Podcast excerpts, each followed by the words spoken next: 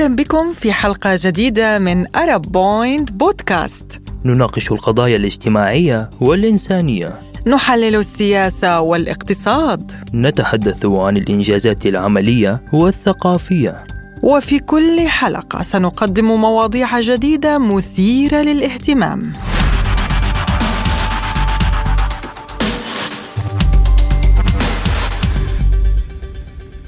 قصوا في الدق وجبتوني هنا، ما غرتوني يوم واحد نعيش حياة زينة، وكل هذا المخيم ما عشان واحد مرتاح بحياتهم. يعني من كل من من ورا داعش يجي هنا وكثرونا وخلصونا، تقولونا يوم واحد نموت أو نعيش، طلعونا من هنا يحكمونا عادي، ما عاد نقدر نظل. قبل ما عشنا يوم واحد مرتاحين، هنا سجن، هناك قصف، يعني وين نروح وين نروح؟ ملائكة في غير مكانهم، أدوات لصناعة الموت، أطفال داعش بين الخوف منهم والتعاطف معهم، قنابل موقوتة صنعت بأيد نجسة. بعض الحكومات تطالب بهم والبعض يتبرأ منهم. العراق مثلاً يطالب بعودة عشرين ألف طفل من مخيم الهول السوري، لكنهم أنفسهم يخشون رفض المجتمع لهم. كل واحد من قرايبي شنو ذنبه دا يجي هنا بهالمخيم؟ راح أضل بس متعار علي وعلى عائلتي، وبعد سنين سنين يعني راح أضل، وحتى إذا ما ظل أحد من عائلتنا راح أضل هي بصمة بينا. هذا دواعش. هؤلاء الأطفال ضحايا وليسوا مجرمين للأسف يا نغم، ولكن أقوال الفتى ليست مجرد أوهام، بل هي حقيقة سيعيشها هو وجميع الأطفال الذين تواجدوا معه في مثل تلك الظروف.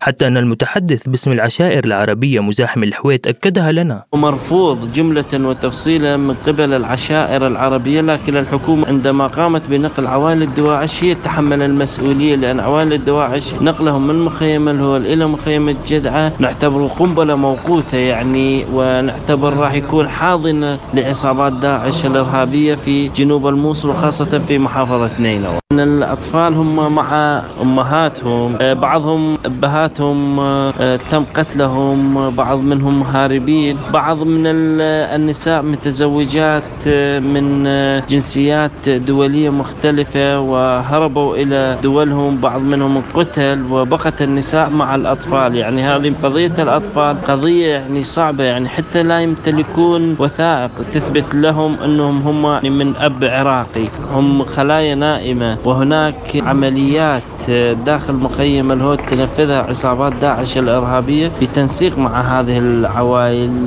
تنفذ عمليات بحق الأبرياء والأشخاص اللي يتعاونون مع القوات الأمنية، سواء من الرجال أو النساء أو الأطفال. من النساء يعني بشكل يومي واحد اثنين ثلاث عمليات ينفذونها ليلا.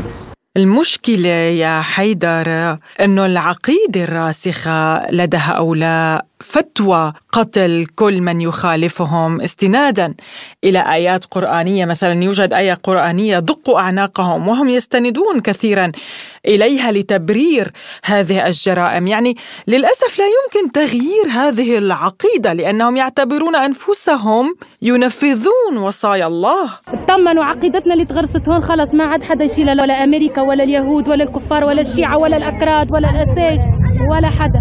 هذه عقيدة تغرست حتى في أطفالنا، ولله الحمد والمنة. خلص بإذن الله ما عدتوش. نسأل الله الثبات على إيه. يا خوات بدها ترجع على بلادها، يعني مهاجرات كثير في من بدها ترجع على بلدها، بدها ترجع على أهلها، بس مو كلهم بدهم يرجعوا لبلادهم. نسأل الله الثبات في أرض الشام، نسأل الله ننتظر المهدي إن شاء الله يا رب، نسأل الله يفتح علينا ويفرج عن إخواننا اللي في السجون يا رب. يعني هذه جماعات نغم دائما وأبدا ما تتخذ من الدين غطاء لها، وتقوم بتحريف القرآن وتفسير آياته حسب هواهم، وذلك فقط لتبرئة أنفسهم مما يمارسونه من جرائم. لذلك كان لابد لنا مستمعينا من الاطلاع على رأي رجال الدين في هذا الصدد. وللتعليق على ما قالته المرأة الداعشية ينضم إلينا عبر الهاتف سماحة الشيخ كفاح بطة، مفتي فولغوغراد. أهلا وسهلا بك سماحة المفتي. أهلا وسهلا بكم. يعني المرأة التي تنتمي لتنظيم داعش الإرهابي تقول إن القرآن أمر بذبح الكفار وأنها مقتنعة بهذه العقيدة، كيف ترد على ما قالته المرأة؟ يعني للأسف الشديد الناس خاصة العامة يفسرون القرآن على هواهم كما يطيب لهم، وكأن الإسلام أتى بالإجرام، وكان الإسلام أتى بالإجرام. فللأسف يعني كل مجرم يحس حاله بريئا أو يحاول أن أن يظهر نفسه بريئا ويأتي بالحجج اللازمة ويقول أنه بريء. الله سبحانه وتعالى يعني حتى للآيات القتال التي هم يستعرضونها يحاولون أن يقطعوا سياقها ما ما قبل الآية وما بعدها. يعني متى أمر بالقتال؟ لا هي تقول يعني بأنهم دقوا أعناقهم، هي ولا تقول حول ولا قوة دقوا أعناقهم. الله سبحانه وتعالى يعني حتى لو أتينا مثلا في سورة في سورة الحج، أذن للذين يقتلون بأنهم ظلموا وإن الله على نصرهم لقدير. يعني الله سبحانه وتعالى أتى الذين يعني أتاهم الظلم والقتل أن ينصرهم، الذين يخرجوا من ديارهم بغير حق إلا أن يقولوا ربنا الله. وبعد ذلك يعني في سياق آية أخرى في سورة البقرة، وقاتلوا في سبيل الله الذين يقاتلونكم. والله سبحانه لا يحب الظلم ولا يحب التعقل، ولا تعتدوا إن الله لا يحب المعتدين. يعني الله سبحانه وتعالى القتل شيء كبير كبير في يعني الإسلام أتى ليحفظ حياة الناس، الدين أتى يعني ليكون في سلم.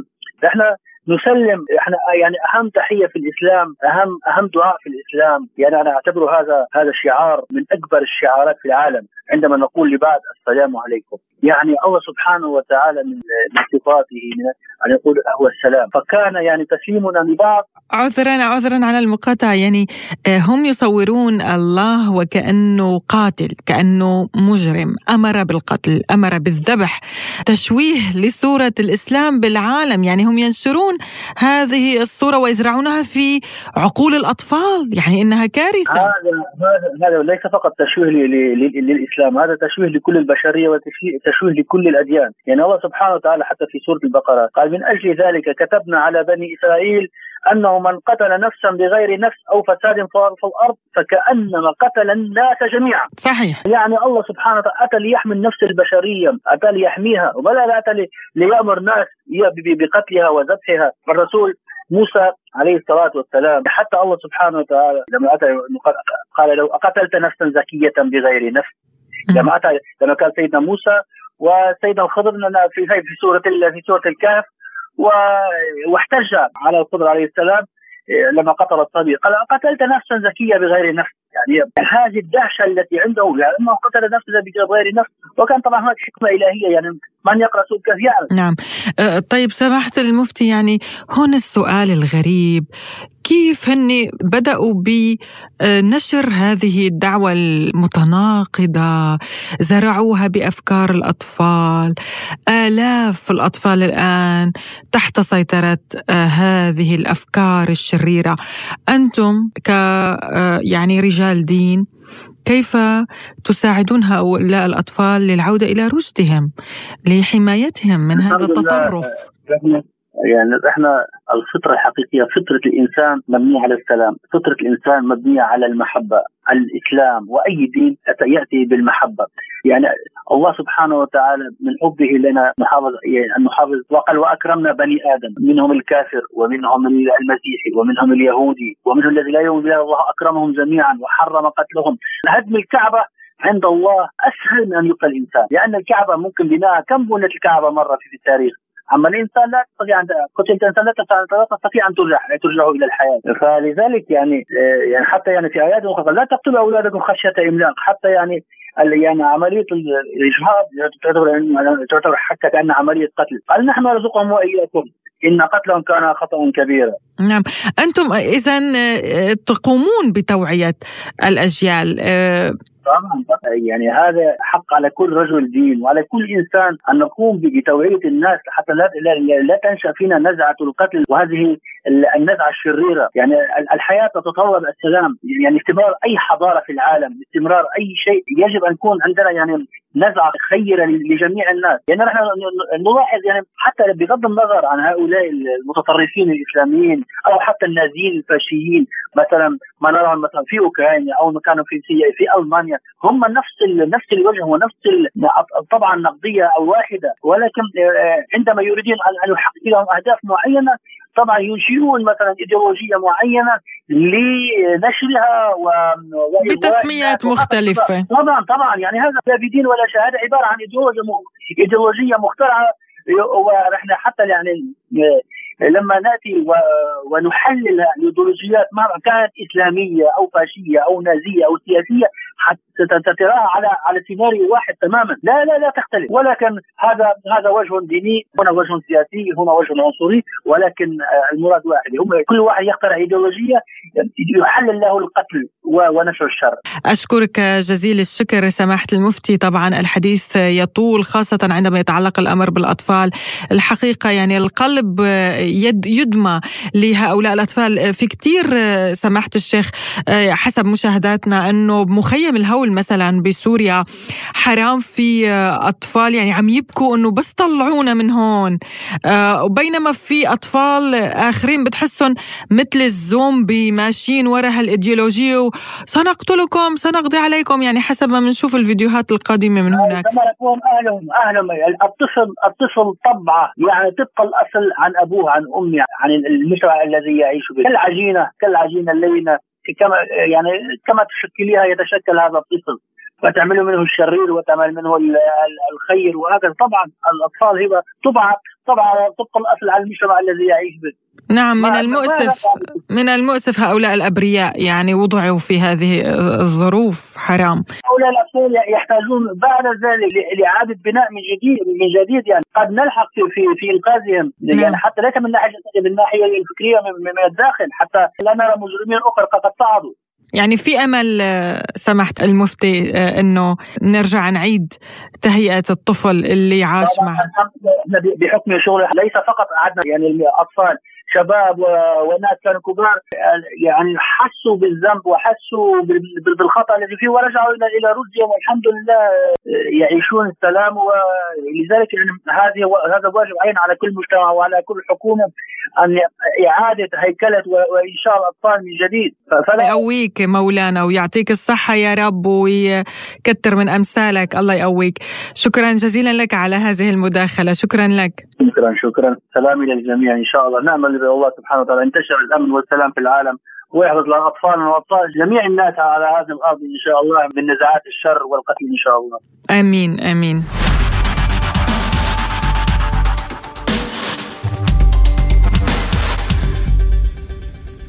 بعض الأجنبيات المتواجدات في صفوف هذا التنظيم يشعرون بأنهم مخطئات وأردن العودة لأوطانهن، ولكنهن أصبحن عالقات في هذا الواقع السيء، وذلك خوفا من نظرات مجتمعاتهن لهن من جهة، ومن الجهة الأخرى لعدم مد يد المساعدة لهم من حكوماتهم. يعني بالفعل يعني وقعوا بين نارين، نار الظلم في المخيمات ونار عدم تقبل حكوماتهم لهم.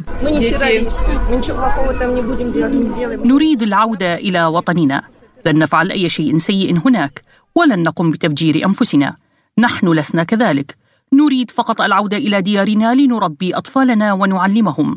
أنا لدي كلية واحدة، أتيت إلى هنا بعد العملية، لدي أربعة أطفال، لا توجد مساعدة، نحن لسنا إرهابيين، نحن نساء وأطفال مسالمون، سئمنا هذه الحرب، نحن لا نريد أن نرى سوريا مرة أخرى.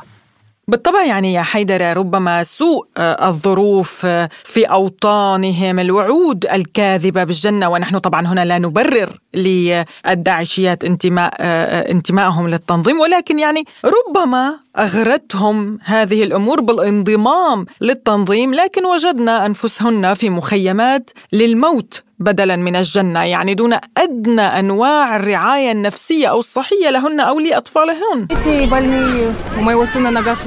الأطفال هنا مرضى، كسرت ساق ابني في حادث تعرض له مع والده، الأطباء هنا لا يعالجون بشكل جيد، فقد أجروا عملية جراحية بدون أن تلتئم العظام، والآن يجب كسرها مرة أخرى، وأنا لا أريد إجراء العملية هنا مرة أخرى، في المنزل أريد تكرار العملية، وإلا سيترك ذلك إعاقة دائمة.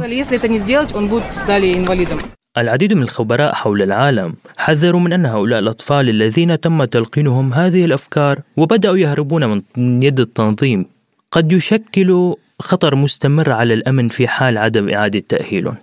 بالإضافة لذلك عند عودة الأطفال من يد داعش بيكونوا غاضبين وعنيفين ومشوشين، وسرعان ما يتحول هذا القلق والاكتئاب العميق إلى صدمة، وهم بحاجة لمراكز متخصصة بعلم النفس.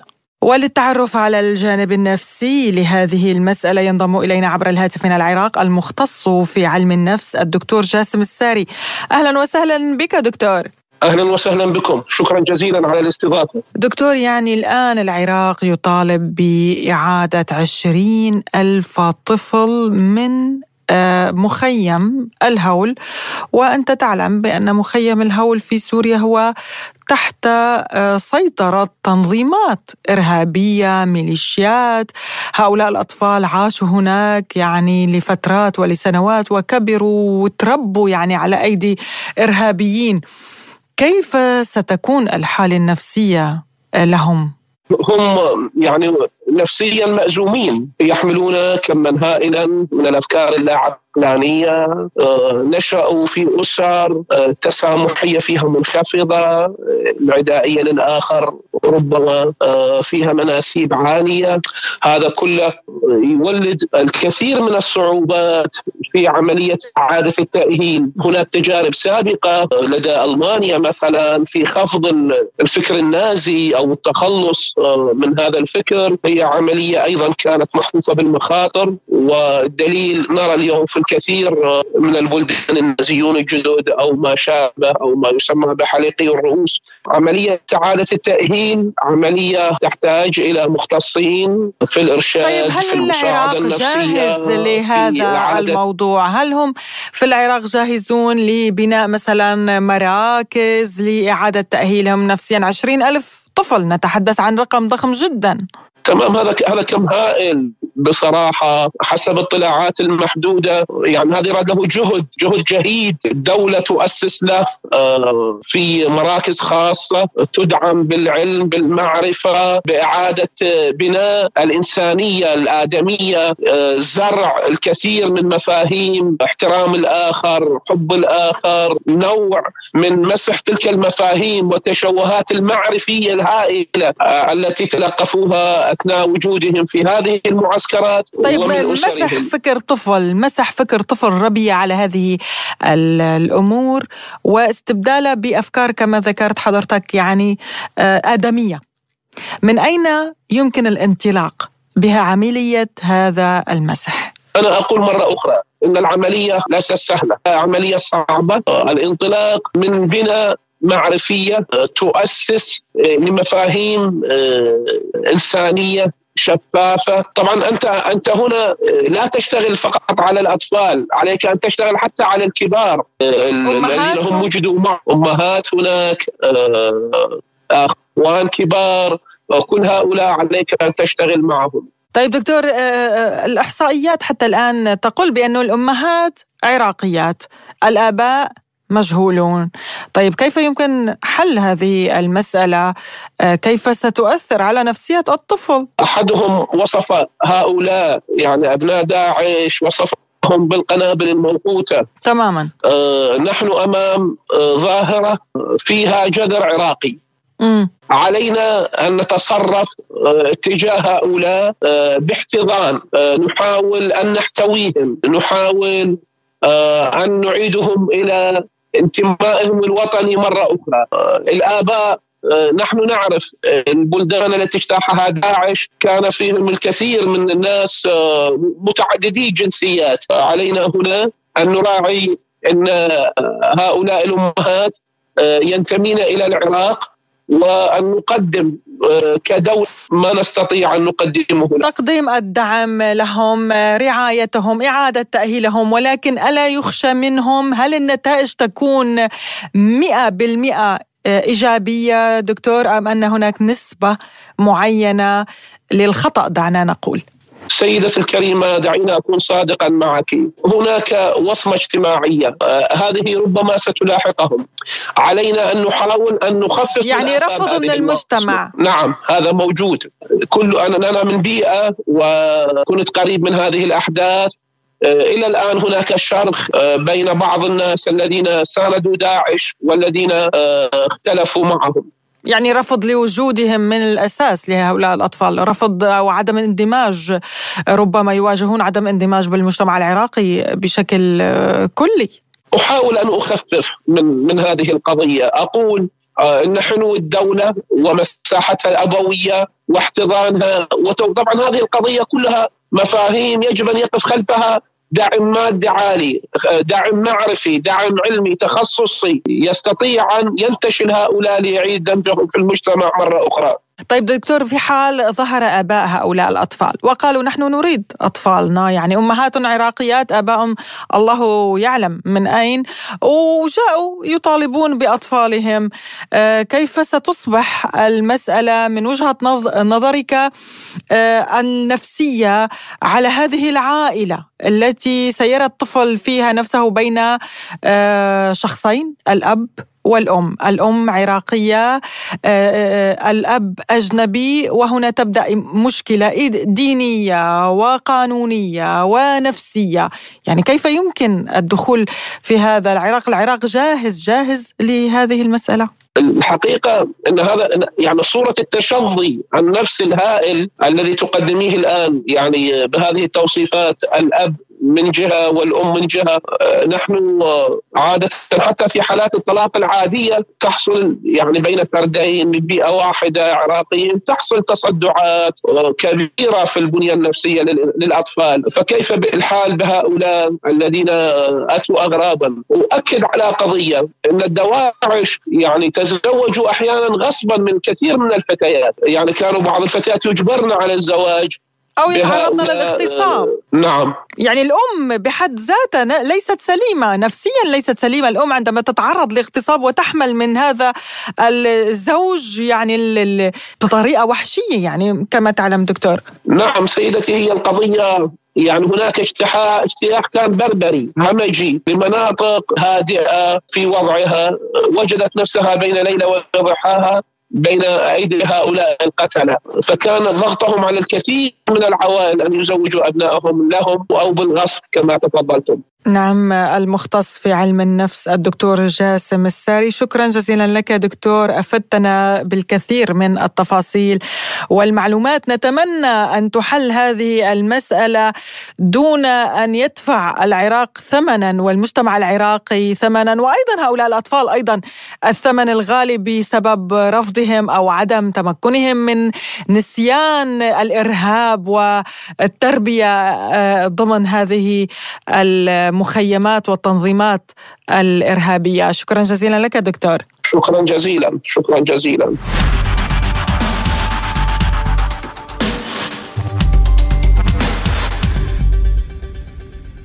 يعني هذا الموضوع يا نغم متشعب وشائك كتير، ونحن كبشر أكيد بنتعاطف مع هاي الأطفال لأنهم بالنهاية أبرياء وما اختاروا هذا الطريق، ولا حتى النساء، يعني بعضهن تعرض للاغتصاب والأسر. معك حق حيدر، يعني نحن بنتعاطف أكيد بقلوبنا معهم وما ذنبهم، يعني لنفرض ابننا ابن أخونا أي طفل من عائلتنا تعرض لنفس الشيء رح نكون متعاطفين معهم، ولكن بعقلنا كبشر كمان نحن منخاف أنه هؤلاء يشكلوا خطر على المجتمع بالكامل، يعني مثل قنابل ربيت أصلا لقتل الكفار كما هي العقيدة هناك، يعني في حال فشل إعادة تأهيلهم ونزع الأفكار من رأسهم هذا يعني خطر على المجتمع برمته وليس محصورا بفئة معينة.